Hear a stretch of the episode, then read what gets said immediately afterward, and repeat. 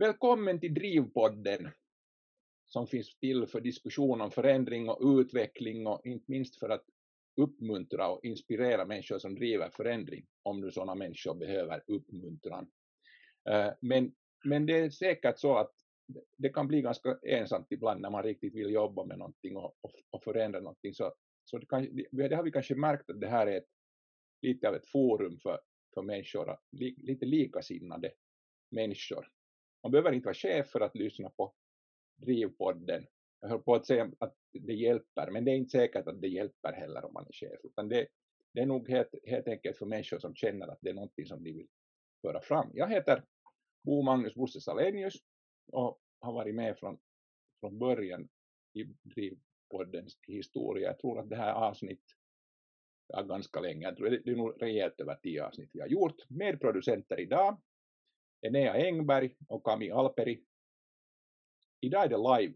Det, det, det, betyder att det finns ett antal människor som sitter med och lyssnar på diskussionen helt live och, och, och det blir mycket mer spännande för våra, för våra diskussanter och våra gäster förstås. Eh, de här människorna kommer också att få möjlighet att, att, att, att prata på ställa frågor på slutet och, och kommentera och diskutera, så det finns säkert någon minut kvar, kvar för det. Rubriken idag, tema idag, att kan man bygga en levande stad? Eller går det att göra? Nu kan det nog hända att människor som har lyssnat på oss förr undrar om stadsutveckling är ett riktigt legitimt tema för utvecklingstema när det gäller just sånt. Vi brukar prata om chefskap och ledarskap och teamutveckling och det ena och det andra. Då kan jag trösta de som funderar på att det är det absolut. Redan därför att det väcker så mycket känslor. Mycket större känslor än till exempel utveckling av ett nytt datasystem för kundhantering. Eh, eller utveckling av ett nytt grepp för kundfeedback. Om någon nu tycker att ja, men det låter ju först spännande så kan jag bara säga att den personen behöver ett liv och behöver få sommarsemester eh, uh, fort så fort det går. Vi säger välkomna Ann-Charlotte Heste. Tack, Bosse. Hej, hej Anja och hej. Ralf Blomqvist. Eh, hej Bosse. Det är ni som ska, ska mm, stå för, för, för tankeverksamheten här, nu och diskussionen om, om det här och jag ska försöka ställa kvistiga frågor. Jag hör till de där som, som, som går igång på stadsutveckling så där från, från deltagarperspektiv, det vill säga när man är Helsingforsbo så har man en stora åsikter om det, när man är sommarbesökare eh, på olika mindre eller andra orter så är man, genast har man synpunkter också på det, varför gör inte man så här och så här i, i, i stan. Ansha och Ralf, ni jobbar med något som ni kallar för kunddriven stadsutveckling. Vad innebär det egentligen? Ralf tror jag får börja, för jag tycker det är ett fenomenalt ord som han kläckte där i början av det här projektet.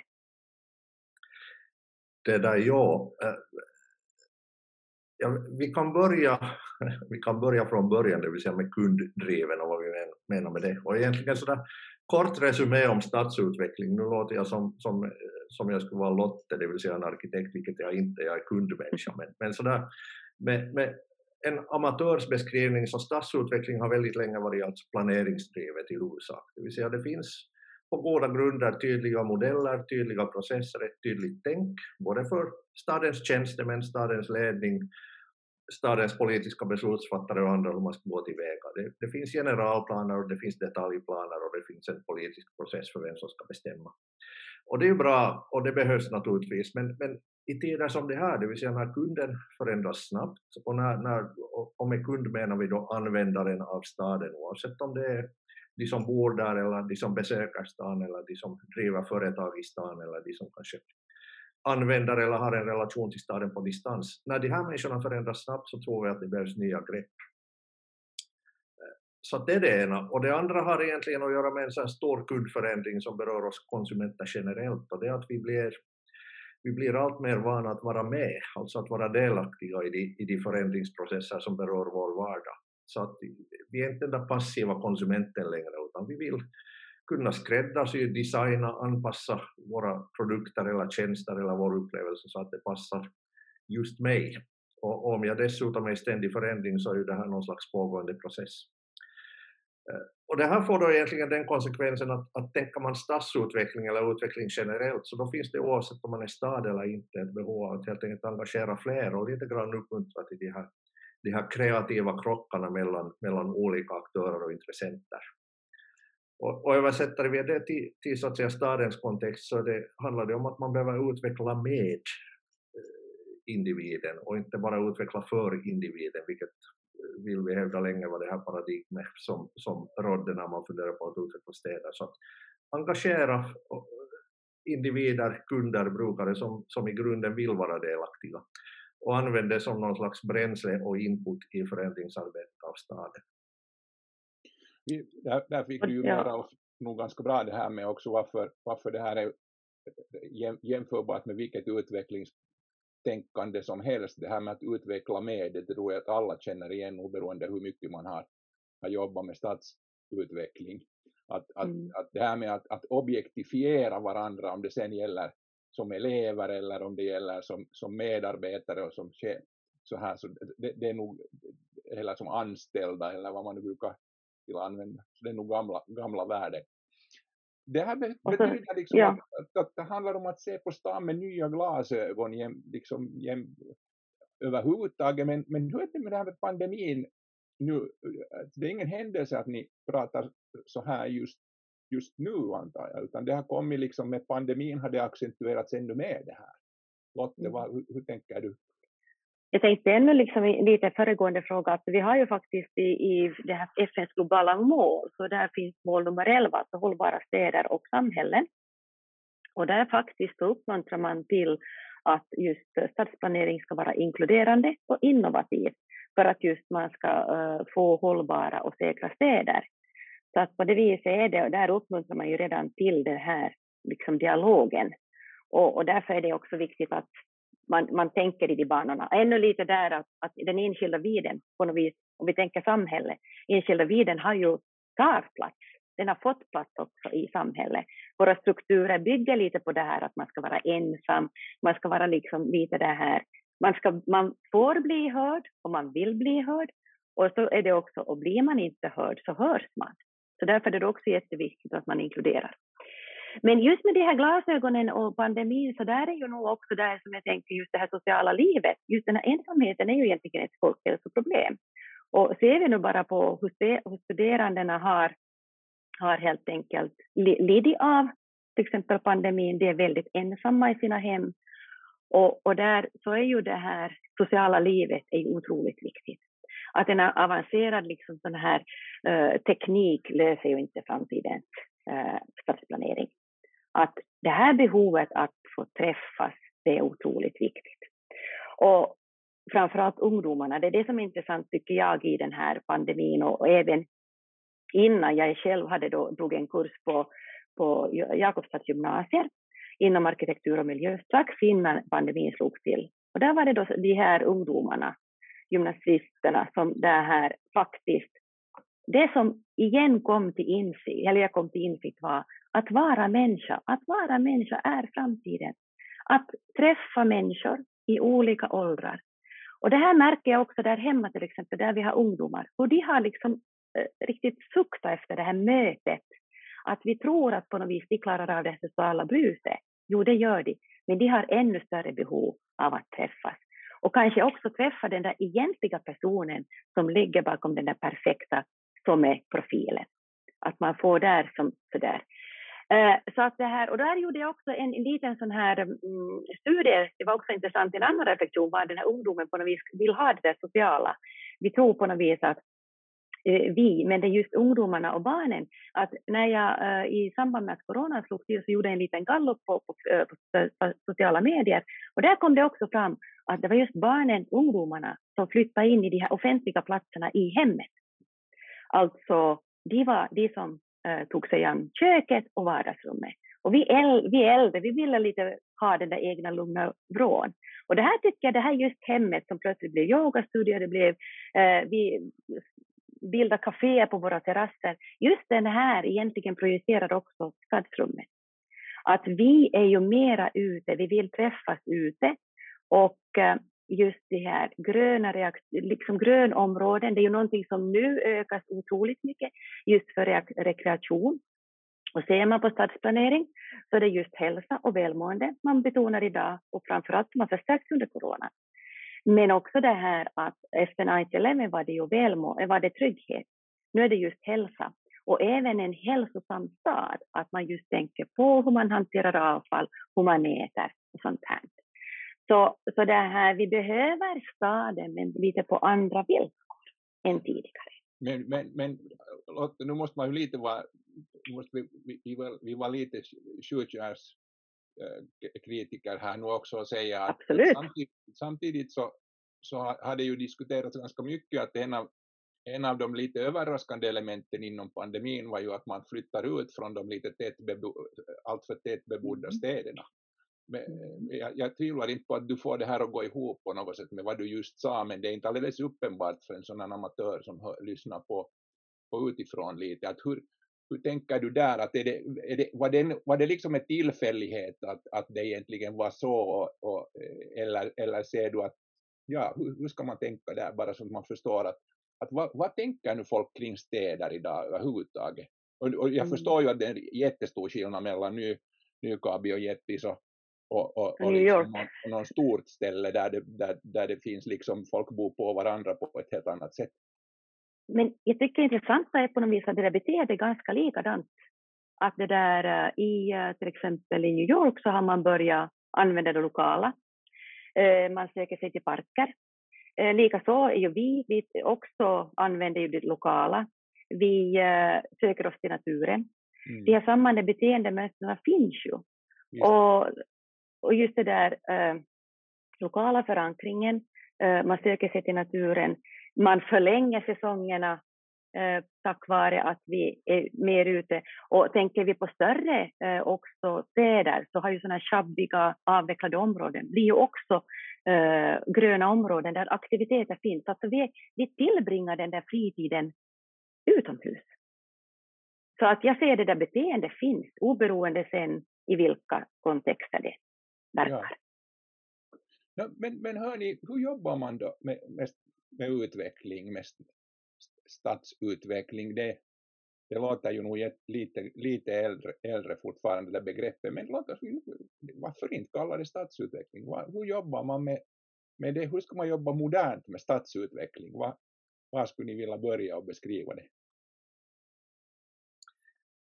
Eh, no, lite sådär alltså egentligen på något sätt handlar det om att knyta ihop två parallella spår, alltså det, det etablerade spåret med en liksom planeringsdriven syn där vi, där vi lutar oss mot, mot alltså politiska utvecklingsprocesser, mot, mot lagens bokstav vad gäller stadsplanering och sådär. Men, men det andra spåret handlar ju lite om, om, om där egentligen vi kommer in och där man, där man jobbar lite mer kanske visionsdrivet för att ta till ett stort ord och där man, där man på något sätt bygger metoder och processer där man, där man tillåter och uppmuntrar invånarna, brukarna, att experimentera lite mer än vad som är vanligt. Och det handlar ju i grunden om att, att innan man funderar på hur man gör det så handlar det lite om att, att tömma folks hjärnor på hur man tänker kring en stad. Mm. Och, och, det lite tillbaks till föregående fråga också, det, det, paradoxala just nu är ju egentligen att vi behöver staden mindre än någonsin. Jag menar, ser man på vad pandemin har gjort så vi, vi allt fler jobbar på distans, vilket gör att vi, vi far inte in till staden eller till centrum för arbetets skull, vilket många gjorde förr. Vi handlar på distans, e-handeln har exploderat, så vi behöver inte centrumhandeln för att på något sätt tillfredsställa de behoven. Och vare sig man tycker det är bra eller inte så finns ganska mycket av surret och snacket om stan på, på sociala medier. Så att staden blir sådär rent rationellt mindre betydelsefullt i individens liv, men precis som Lotte sa, emotionellt så blir den kanske till och med viktigare, mycket viktigare som någon slags plattform. Och för att förstå den här liksom rollen av stan som plattform för medskapande istället för att, att förstå stan som en samling funktioner, så då behöver vi, då behöver vi liksom helt enkelt gå ut och se och titta och, och lyssna och iaktta tillsammans på vad som händer i stan och, och en, en så typisk tankemodell som vi har jobbat med, inte bara i, i småstäder i Österbotten utan även i övrigt, det är ju det här att många av våra stadskärnor de är ganska sådär funktionalistiskt och, och lite så här mekanistiskt designade. Det vill säga en, en viss funktion finns på ett visst ställe och det är ganska mycket designat utifrån att hur samhället har sett ut, det vill säga det är bilen, det är fordonstrafiken, det är mobiliteten i centrum. Och vissa ställen i stan, vissa platser är designade för någonting. Det finns handel på något ställe, det finns jobb på ett annat, det finns kulturfritid på ett tredje, det finns parkering på ett fjärde och så vidare. Men samtidigt vet vi att, att det förändras ju jättesnabbt just nu och, och egentligen vad pandemin har gjort är ju att den har accelererat kundbeteenden som latent har funnits där redan länge. Alltså man tar de här megatrenderna med, med urbanisering, med digitalisering, med, med globalisering där allt är tillgängligt. Så att det här är ju egentligen bara någon slags turboaggregat som, som någon har kastat i knät på oss på grund av ett, ett litet virus. Men, men för att förstå det här så vi, vår utgångspunkt är helt enkelt att man måste engagera många och med många så menar vi att man behöver engagera de som är tillsatta att fatta beslut oavsett om det är politiker eller tjänstemän. Man behöver engagera de här stadsaktivisterna som finns på olika plan och i olika sammanhang, vare sig det handlar om fritiden i stan eller, eller den kommersiella stan eller någonting annat. Och så behöver man skapa processer och metoder för att de här ska få vara med, bli sedda och hörda och kollektivt föra in en input som egentligen ska stödja och, och driva den där så att säga lagstadgade traditionella processen för att utveckla stan. Nu, innan vi går, och där... nu tänker jag slänga in en, en lite jobbig, alltså jag tycker den är jobbig fråga därför för att, att den, är, den är liksom samtidigt lite sån här sån där eh, fötterna på jorden fråga och det är ju det här att alla, för, förlåt Lotte, men alla, alla som känner arkitekter så har en, eh, upp, har en sån här my, uppfattning om dem, det finns en sån här, du får berätta helst om det är myt.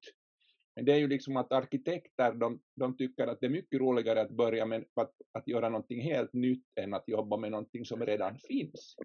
Uh, nu, tro, nu vet, jag vågar mm. säga det här till dig därför att jag vet att du är, du är lite annorlunda arkitekt. Du, du går igång på allt möjligt. Men, men innan vi går vidare nu, så bara en, en snabb fråga, lite halv, halvfilosofisk till, till er. Och, och, för att vi talar ändå, och, och, för er del, just som ni nämnde redan, att, att uh, småstäder i Österbotten eller vad som helst i Finland, så, så finns det ju någonting, någonting redan nu och det, det är ju någonting då, då man, man som kundfader eller, för, förlåt, kommunfader eller moder som går omkring i stan så, så, så, kan man ju inte eh, klandra någon som tänker sådär att oj vad det skulle vara lättare om vi skulle få börja med någonting liksom med någonting som inte finns, så där som fiskehamnen i Helsingfors där det fanns liksom lite ruckel och så tog man bort det och så började man bygga grejer. Liksom något, så kunde man skapa en hel ny stadsdel liksom på något sätt och sånt här.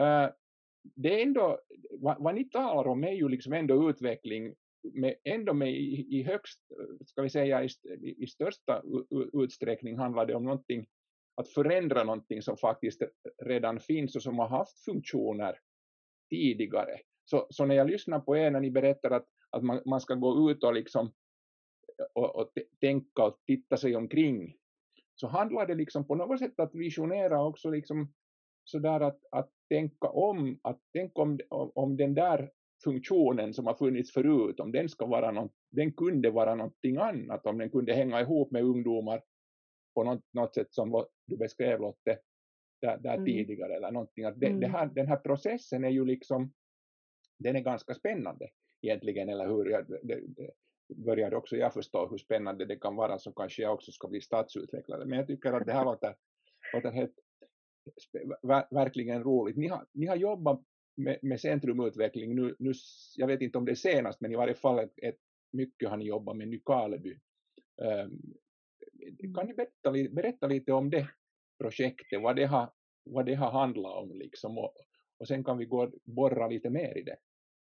Jag tänkte ännu lite där om det där, alltså stadsplanering så där generellt, alltså egentligen är det ett uråldrigt sätt att rita och planera städer. Och, och, man har då haft mark, egentligen är ju markanvändning och mark, eh, detaljplaner är ju egentligen att man dedikerar hur en mark ska användas. Och det här betyder ju att den här marken, och det här är också bäddat för grunder till exempel. Det, det, är, ju, det är ju deras liksom favoritdel, det, att det finns mark som de får gå an och så gör det en funktion. Men just det där, det som egentligen händer, det är ju att de här olika områdena får olika funktioner. Eh, man dedikerar så att säga funktioner till, till delar. Det betyder att vi får då funktion för kontor, för bostäder, för gatuområden. Och gatuområdena har då trottoarer och så har de för bilar. Men det här betyder att vi kommer att få olika revir, vi kommer att få olika hastigheter, olika tempon. Så automatiskt är det ju en som kommer att bli ganska dominant i det här, och det är ju bilen. Och den har ju vuxit otroligt mycket under det här eh, 60-talet. Men jag skulle nästan vilja lite påstå att den är bara kanske lite på besök i någon form, alltså hjälpmedel kommer ju att söka, men i någon form. Men just det här att, men vad händer ifall vi skulle överlappa de här olika funktionerna?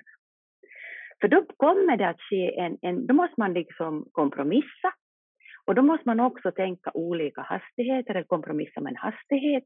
Det blir en helt annan dynamik. Och det är ju det här som egentligen sker om vi tänker på hybrider som café, klädbutik, inrednings, inredningsbutik. Man vet ju inte riktigt vad det är och så är det plötsligt någon som också har ett möte där. Så det här kontoret, allt det här har ju samlats inom samma tak. Och det här blir lite intressant, och det är där också att tänka lite om, alltså det här betyder inte att vi ska tänka om hela systemet. Men, men bara så här, att, och det är intressant ändå om jag får säga, som när vi kommer, ganska bra brygga till, till Nykarleby, att det här gör ju också att vi får ganska monotona städer. Igenkänningsfaktorn är ganska dålig. Man vet inte riktigt vilken stad man var i, för där fanns inget landmärke eller något naturelement många gånger.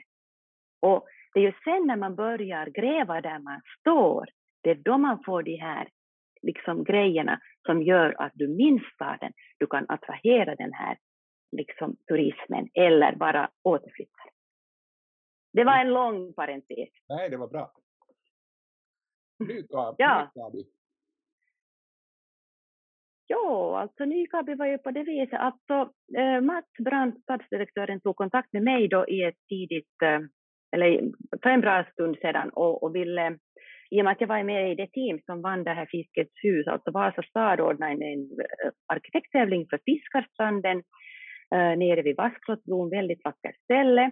Egentligen en, en tomt som är väldigt svår Alltså den är svår att få att använda för den är, som, den är så pass dedikerad för staden och också ganska svår att bygga och så här. Och därför ville man då ha den här idétävlingen, arkitekttävlingen. Och bara som en liten parentes till den, så där är, frågar man efter innovativ arkitektur. Också att den här arkitekturen skulle använda den här offentliga byggnaden, alltså by, eh, offentliga området. Eh, men också en verksamhet. Och en verksamhet med färdiga aktörer. Och redan i, i, tävlingsskedet så hade vi två kraftiga aktörer som visste att vi hade ett koncept och det var fisket. Och speciellt smart fiske. Och då redan hade vi aktörer, men de här aktörerna visste okay, att vi måste ta in en tredje aktör, men den, kan inte vara, den hade inte resurser att delta, så den blev hyresgäst. Men i och med att vi hade ett så otroligt kraftigt koncept så kunde vi ganska snabbt utveckla det här. Och med det, den här insikten då visste ju såklart Mats om och när han då föreslog att man kunna applicera det här på normen, den här fastigheten vi det börjar med helt och hållet, den här centrum, normen. Ja. Är normens skola, det är en, en avlagd uh, skolbyggnad mitt i centrum. Uh, för mig var det så här, okej, okay, att no, vad är attraktionen för en arkitekt i en sån tävling, tänkte jag. Det var liksom min första respons. Och så sen att det finns en outnyttjad byggrätt intill, men är det tillräckligt? Och ganska snabbt så kom jag, föreslog jag så här att ja, vi måste tänka större. Att det är, inte, det är inte fråga om bara den här fastigheten som ligger in till torget, utan vi måste inkludera de områden som det där finns omkring. Och där råkar vi då ha torg, vi har en esplanad, vi har en kyrka, vi har gamla delar av staden och vi har en älv. Och vi måste tänka på kontext, alltså vi måste helt enkelt zooma ut för att kunna zooma in. Och där är det lite det här också som vi, jag är mycket för den här Jan Gehl, alltså en arkitekt, dansk arkitekt, som jobbar utgående från här att livet på, sta, på gatan, det börjar med, sen tar man miljön och sen kommer man till självaste byggnaden och gör den här byggnationen, inte tvärtom, att det brukar sällan lyckas. Och lite med samma tänk tänkte jag här. Och med kontexten då så tänkte jag, nej men det här vore ju ett intressant projekt att göra tillsammans med Ralf. Eftersom vi båda två jobbar med kontexter men på olika sätt och jobbar också båda utgående från kunden. Han kallar det för kund, jag kallar det för brukare, användare. och på det viset så det här, och jag visste ju det att eh, äh, Ralf har gjort det här safaris och jag visste att det här, det här går han igång på. Och det gjorde han och det gick också Mats Brandt igång på. Så det här, det är grunden till att vi, vi hamnar i, i Nykarleby och att, he, att projektet heter Centrumutveckling i Nykarleby. Men, men, men poängen liksom med det här, ut, utan själva storyn med, med, med, med, med, exakt hur ni kom dit, så att det handlade om att byta fokus på något sätt, utgå från, mm. det, var, det var den idén, som ja. grundidén som fanns. Börja med livet i centrum, som du säger, därefter torget, ja. sen, sen själva ja. fastigheten.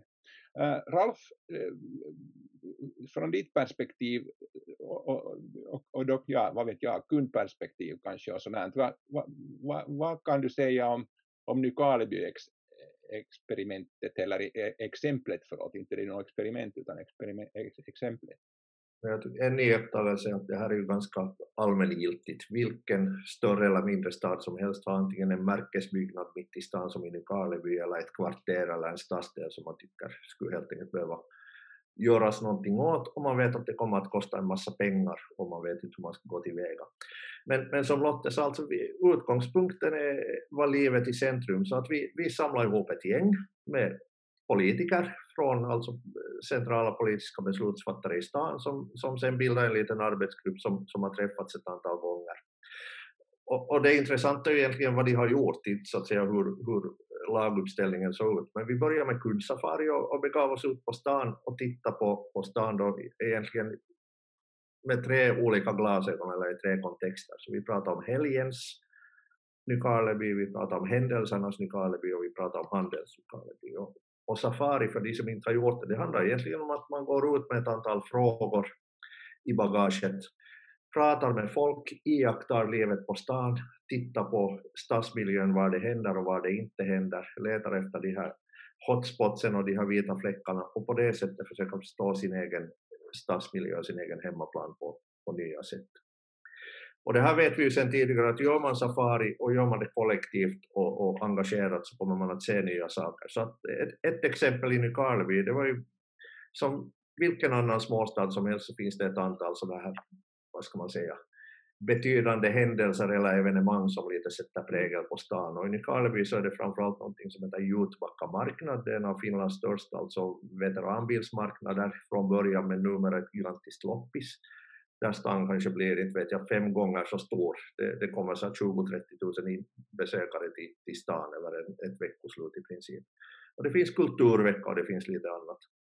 Och när vi tittar på händelsernas Nykarleby så var tankemodellen som, som vi nog gick ut med var att händelsernas Nykarleby, det är de här stora evenemangen där, där, där det händer och där stan får synlighet. Men när gänget var ute och, och, och Prata med folk och iakttog och fundera och lyssna in så, så kom de tillbaka och sa att det är jättebra med stora händelser men det som bygger dynamik i centrum det är vad de kallar för mikrohändelser. Alltså spontana företeelser där människor gör saker ihop utan att det behöver vara speciellt planerat, det behöver inte vara många, men det är egentligen det som driver stan och ska man sen bygga en stadsmiljö som stöder händelsernas Nykarleby i det här fallet så ska det handla om att stödja mikrohändelser. De här stora är jättebra och de finns och de är en bärande del av stadens identitet, men oavsett. Bara som ett typexempel på hur det, hur det så att säga hur man ser nya saker när man går ut. Innan du går vidare nu så bara så vi förstår, varifrån kom de här, de, de här eh, kontexterna? Hur, hur valde ni dem? vi, satt, vi satt och snacka sinsemellan om, om dels vad deltagarna tyckte var roligt och inspirerande och stimulerande, vad de ville titta på, och sen försökte vi välja tre kontexter eller tre sammanhang som vi på något sätt trodde var i, i, i någon form av förändring, antingen drivet av pandemin eller någonting annat. Och jag menar, handeln var ju ganska självklar, jag menar, alla som som har hört någonting om, om, om stadsutveckling och det kommersiella så vet att, att den fysiska centrumhandeln står inför jätteutmaningar. Så det var det ena. Händelserna valde vi för att det är ändå någonting som präglar just den här staden. Och veckosluten för att vi tror att i en stad som förändras, det här är, det här är en stad med ett otroligt rikt kulturliv, det, det är en stad med en otroligt skön mix av människor, alltså det, det är väldigt många kulturer, förhållandevis invandrartätt, det är många språk, det är många olika kundanvändargrupper som kunde använda stan på helgen. Så det var egentligen det som var utgångspunkten. Ta det som vi tycker är roligt och där vi ser att det finns en förändring som vi är nyfikna på. Det tror jag är ett, ett bra angreppssätt när man funderar på vad man ska titta Sen helgerna tycker jag också är intressant att vi på något vis är där också för stereotypa. Jag menar det här är ju också en stad var det finns mycket industri. Att automatiskt så har vi ju skiftesjobbare. Inom vården jobbar många. Att, att en helg betyder ju inte att det är lördag söndag utan lika väl kan det vara den där tisdagen när du är ledig. Att hur, hur ser då ditt uh, stadsbeteende ut när du är en helgfirare på en tisdag onsdag? Ja. Men nu när ni, när ni, när ni gick ut och, och, och, och gjorde det här, att hittills så, så förstår jag så att det handlar om att, att, att göra det här liksom interaktivt, att man skapar den här kunskapen tillsammans, det, det, det, det, det ni har gjort med, med, med, med de här människorna som har varit, som har olika roller i stadens, stadens mm. ledning. Uh, vilka insikter har liksom kom, kommit fram då? Var, finns det någon, era sådana vad ska man kalla någon sorts konkreta resultat som har kommit ur, ur det här arbetet, det här gemensamma arbetet, annat än att ja, ja, det är säkert kan man nästan se på er att det har, det har uppstått en, en, ett, en drive, en, liksom en, ett intresse för det här hos de som har varit med, att ni har fått ett engagemang hos de här människorna som, som har deltagit i den här. Men, men kan, har det kommit något sådant konkret matnyttigt ur, det här som man kan använda och ska använda stadens budgetmedel på eller liksom investeringsmedel på eller, eller privata företags eller, eller något annat. No, det har det onekligen. Ja, ja. Ska vi prata mun på varandra Lotte? Ja, ja. Men jag tänker bara det första är spontana som jag tänker på, det är så roligt för att det här uh, ungdomsfullmäktige, vi hade en, en session med dem och hade lite förslag hur man Alltså de ville göra någonting åt torget eftersom torget där har faktiskt varit lite angripet. Alltså det har funnits en viss oro, alltså osäkra, osäkra kvällar och så här och, och med tanke på lite olika då, gäng och, och det här och tänkte att hej det här vore ju bra att ta an och då tog ungdomsfullmäktige de var engagerade och där var det ungdomsledaren som då tog kontakt också delvis via Mats men att det som skedde egentligen var det att att eh, vi satt en timme med dem, lite hade referenser hur man skulle kunna tänka, för det är just det där att snabba resurser, eh, det får inte liksom vara några stora, stora kostnader, att, men vad kan vi göra med de resurser vi har? Så de målade sitt eh, torg med lite sån färg på asfalten och så plockade de in, målade såna e-, e-, e-, EU-pallar och in med lite växtlighet och vad då staden hade för krukor och sånt här. Och det där färdigställdes äh, typ en vecka innan styrelsen hade liksom sett det här liksom rapporten. Så det, jag menar, tycker jag är fantastiskt. Att det var innan dag ett så var det redan förverkligat. Ja, förlåt Ralf. Det, det, är lugnt, men jag menar, det är ju en konsekvens av en liksom, entreprenörsdriven stad, vilket ju Nykarleby är med en massa människor som bara gör och inte funderar så mycket. Men det finns någonting lite tillbaka till där vi började, för det är egentligen det som jag tycker är en av de viktigaste lärdomarna från det här, alltså hur, hur bygger man liksom bryggor mellan liksom det här traditionella sättet att utveckla en stad och att man nu håller på med sånt som att gå på safari. För att, och det vet mm. du, Bosse, och alla som har gjort safari, att man blir glad och man blir upplyst och man ser det nya. Men, men det indiska rättrycket är att liksom föra över det nya i någonting som på något sätt liknade det gamla stadsplaneringstänket. Så att vad vi gjorde var egentligen att vi, vi bröt ner de här safarisen eller insikterna och, och tittade på det utifrån nio olika perspektiv som är betydligt närmare en klassisk syn på stadsplanering. Det handlar om sånt som, som den byggda kulturmiljön, det handlar om tillgänglighet, det handlar om, om platser för arbete, för fritid, turism, trygghet och då är man redan ganska nära någonting som är, som är ganska direkt översättningsbart till, till egentligen den, den formella stadsplaneringsprocessen. Och, och, det tror jag att det, det bäddar också för att man kan få igång ett, ett gäng med ungdomar som faktiskt tar tag och börjar pimpa och, och omdesigna ett torg redan under processens gång. Och så där. Men sen där kom det också... fram också med det där otrygghet, det var det som var intressant just vad DIF höll till. Så där kunde vi också konstatera, att vi hade gjort kartor, så där var det också, var det tryggt och var det otryggt? Och det nästan gick lite parallellt, så det var ganska intressanta ja, reflektioner kring deras miljö.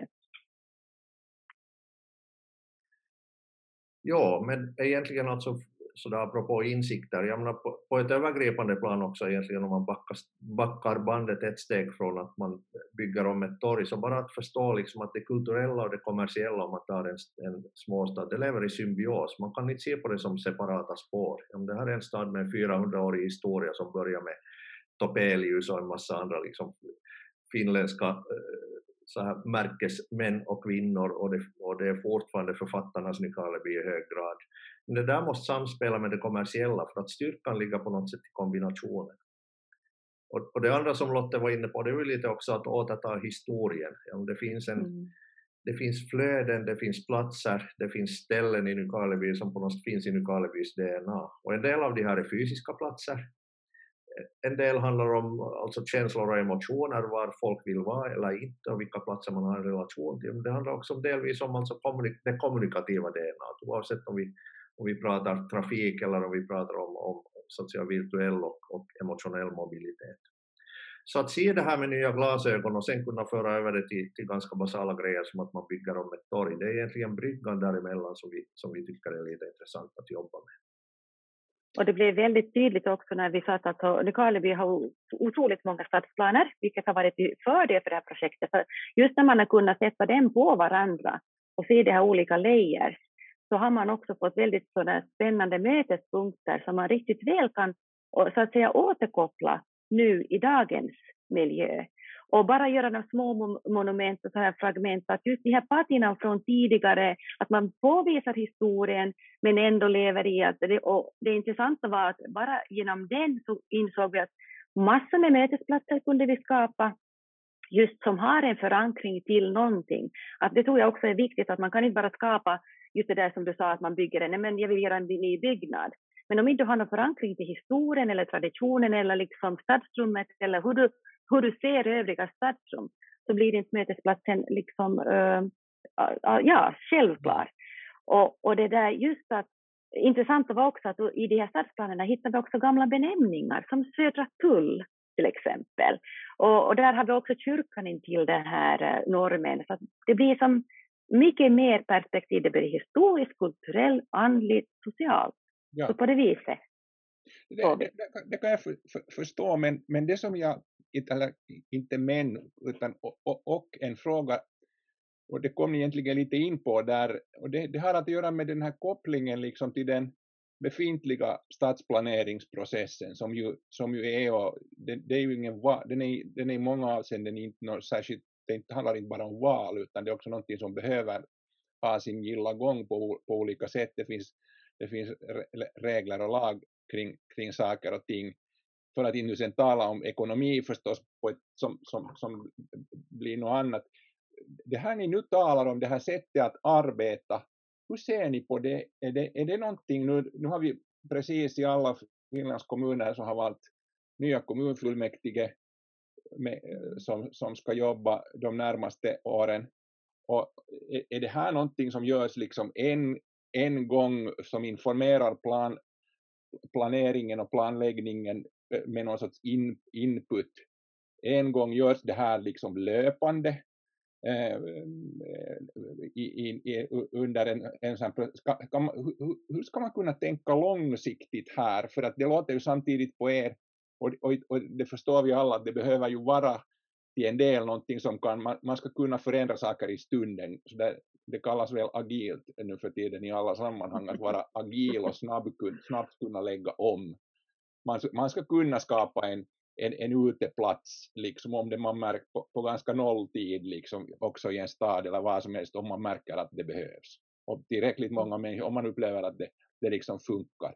Men sen, sen ju mer det handlar om liksom helheten, så, så, så, så he, hela staden, så är det ju ganska tydligt att, att det, liksom, det, det kräver mycket större ehm, det, det, det, kräver ju ett större maskineri. Så bara en kort kommentar please om, om hur ska man är det här, ska, ska den här drivas från stadsplanerings Eh, liksom, håll, hur mycket och hur, hur, hur viktigt är det, är det, är det att, eh, att det, det är där det är och från, från kommunkansliet eller vem, vem är det som ska vad ska vi säga, jag, jag, tycker det är ointressant att prata om ägande, för, för det är lite omodernt också, eller hur? Jag menar, det är ju inte, man ska ju inte äga sin bil heller nu för tiden, man ska låna ut den åt vem som behöver. Så att på något sätt är det där ägande är ju liksom alla, så alla i staden äger, det är ju en vacker tanke. Men, men ändå vet vi också att för att saker och ting ska rulla på och gå vidare, i det ert fall, i Nykarleby-fallet var det stadsdirektören som, som var aktiv och, och, och kickade igång liksom bollen. Hur, hur ser ni på det här? Var startar och var, vem driver det här arbetet och hur funkar det liksom lite om man tänker, tänker riktigt sådär krasst? Någon kommentar på det? Det är en stor och jättebra fråga. Jag ska ta tag i lite bits and pieces istället för att svälja hela elefanten, Bosse. Men jag menar, för det första apropå agilt eller, eller liksom att göra, vi, vi tror att för att vara agil så behöver man ha en tydlig på något sätt ändå riktning eller en tydlig grundidé om vart man vill. Det är mycket lättare att göra de här snabba grejerna, snabba åtgärderna i en stad som Karleby om det finns en kollektiv uppfattning om att dit ska vi och så här vill vi förändra och utveckla stan och stadsmiljön. Det är det ena. Och det andra är att inte, kan man ju på något sätt avsäga ledande tjänstemän och ledande politiker ansvaret för stadens utveckling oavsett hur många safaris man gör, utan nu är det där någonstans det börjar. Att det måste finnas någon form av alltså politisk konsensus och det måste finnas en acceptans för, för att ta större höjd för experimenterande i, i så att säga, hur man utvecklar staden. Det är nu en, en sådan reflektion. Eh, en annan är ju lite också det här med naturligtvis pengar. Att, att på något, vi, vi behöver se på pengar på ett krasst rationellt sätt samtidigt som vi gör allt det här. Jag menar, tar, man, tar man fallet i Karleby så vet, vet vi att den här specifika fastigheten kommer att behöva någon miljon bara för att bli upprustad till den nivån att den kan användas till någonting. Och det är sådär på, på ekonomi, god ekonomi engelska en sank kost och det får man nu bara tugga i sig. Och egentligen vad den här typen av processer tror vi möjliggör, det är ju egentligen att man, man kan lite komma ifrån det här liksom krassa och ibland ganska enögda ekonomiska perspektivet på vad, vad en stad får kosta skattebetalarna för att lite förenkla, till att mera titta på att vad, vad är den kollektiva nyttan av en stad och vad är det värde som skapas i en stad. För det finns otroligt många värden i en stad som inte har med, med kommunens bokslut eller stadens bokslut att göra. Och lite handlar det om att synliggöra och verbalisera de andra värden och ha det som utgångspunkt för utveckling. Hörni, nu börjar vi dra, vi ska dra ihop småningom här och, och då, då det där nu ska vi ta till lite kokboksgrepp här och, och tänka att om, om, man nu liksom vill gå, kan man få ner det här till lite så tips och steg och, och idéer nu, några tips liksom till, till, till någon som, som nu går, går i tankar, oberoende var den nu sen sitter, om den sitter på kommunhus eller eh, stadshus eller i, som kanske är en ny, nyvald politiker i, i en kommunpolitiker som, som har, har, har liksom gått in i politiken för att verkligen kunna påverka någonting i sin egen, i sin egen om, stad, i sin egen omgivning. Ehm, ja, tips till andra som går i sådana här tankar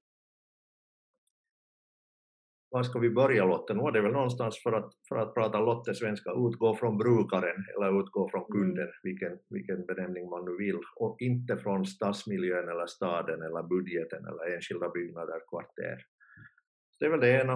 Och, och det andra är ju på något sätt att ändå engagera många, oavsett om man använder kundsafaris som metodik eller någonting annat, men, men att, att, få in många röster i processen, få in, in många olika röster och åsikter i teamet och sen också en, en biprodukt av att man engagerar många, det är att det blir samtidigt någon slags marknadsföringsaktivitet. Man ser man på en, en process som Nykarleby och ser hur mycket det har trots allt skrivits om det både i lokalpressen och i sociala, sociala medier och hur det syns i, i snacket på stan, så skulle man ha, hade man gått till en reklambyrå och, och, och velat ha samma publicitet och samma uppmärksamhet hade man fått betala ganska redigt. Så att det handlar ju lite om, om också att genom att engagera många så får du en så positiv kommunikativ effekt och, och, och bygger samtidigt löpande en annan historia om stan.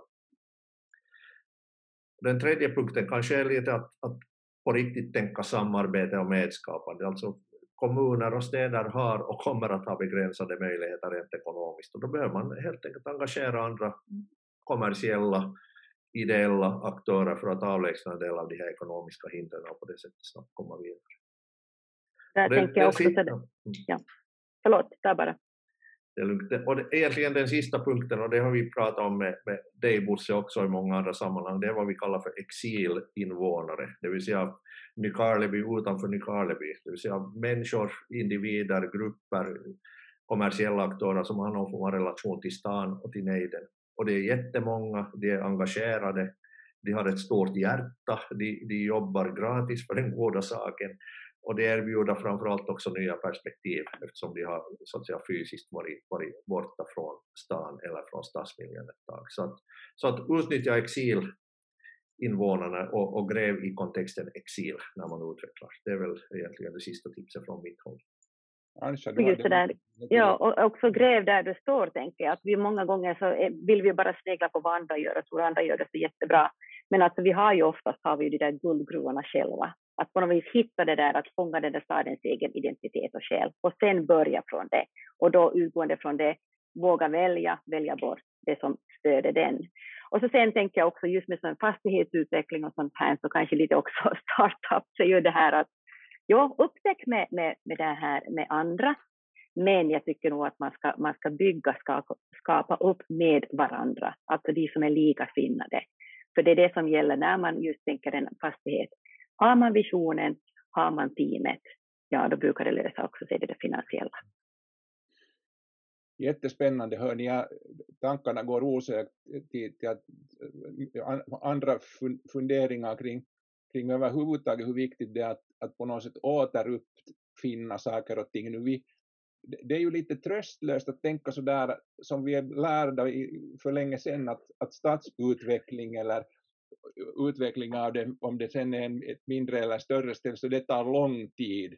Att det, och, och, och, det är ju någonting med oss människor idag, att, att den här tanken att, att saker fått, skulle ta flera år, så den är ju mördande. Den är ju, mm. den är ju nästan så där att man, tänk om man, man hinner ju dö innan det blir bra. Därför köper man nu för tiden min, min goda vän trädgårdsmästare som säljer, säljer plantor, så det är ju ett förskräckligt sug efter plantor som redan är trän som redan är två meter långa. Vem är 17 orkar vänta på trän som börjar från noll, eh, typ.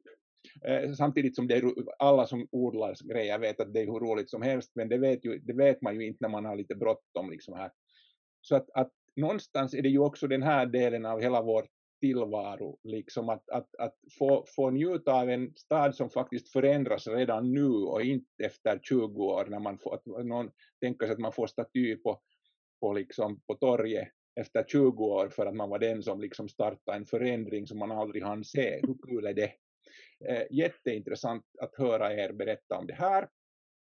Eh, vi ska sluta här, Drivpodden, lyssnare. Ni har hört eh, Ansha Hestö, Ann-Charlotte Hestö, arkitekt, och Ralf Blomqvist, kundtänkare, författare och eh, sånt Eh, i, från, från, båda med förankring i Österbotten, men det verkar ju inte störa er alls, utan ni är ju liksom ute och pratar med, all, med, med folk på olika håll och det, det, vet vi. Vi har inte pratat så mycket om era, era bakgrunder och vad ni gjorde som, som femåringar och tioåringar och femtonåringar, om, om det är någon som är intresserad får ni fråga dem själva, de finns på LinkedIn de här vännerna. Och jag vet också att de är människor som tycker det är trevligt med feedback eh, oberoende av om den feedbacken nu är helt fantastiskt jublande eller bara halvt jublande så ni får gärna hålla, hålla kontakt med dem. Det här var Drivpodden för den här gången. Tusen tack för att ni lyssnade. Eh, mitt namn är Bosse Salenius, Bo Magnus Salenius och man får gärna återkomma hit med, till, till, till oss och berätta om det är någonting man har på hjärtat, om ny, tips om teman och annat också, eller om man tycker att vi behöver göra, jobba, jobba på ett annat sätt. Tack ska ni ha.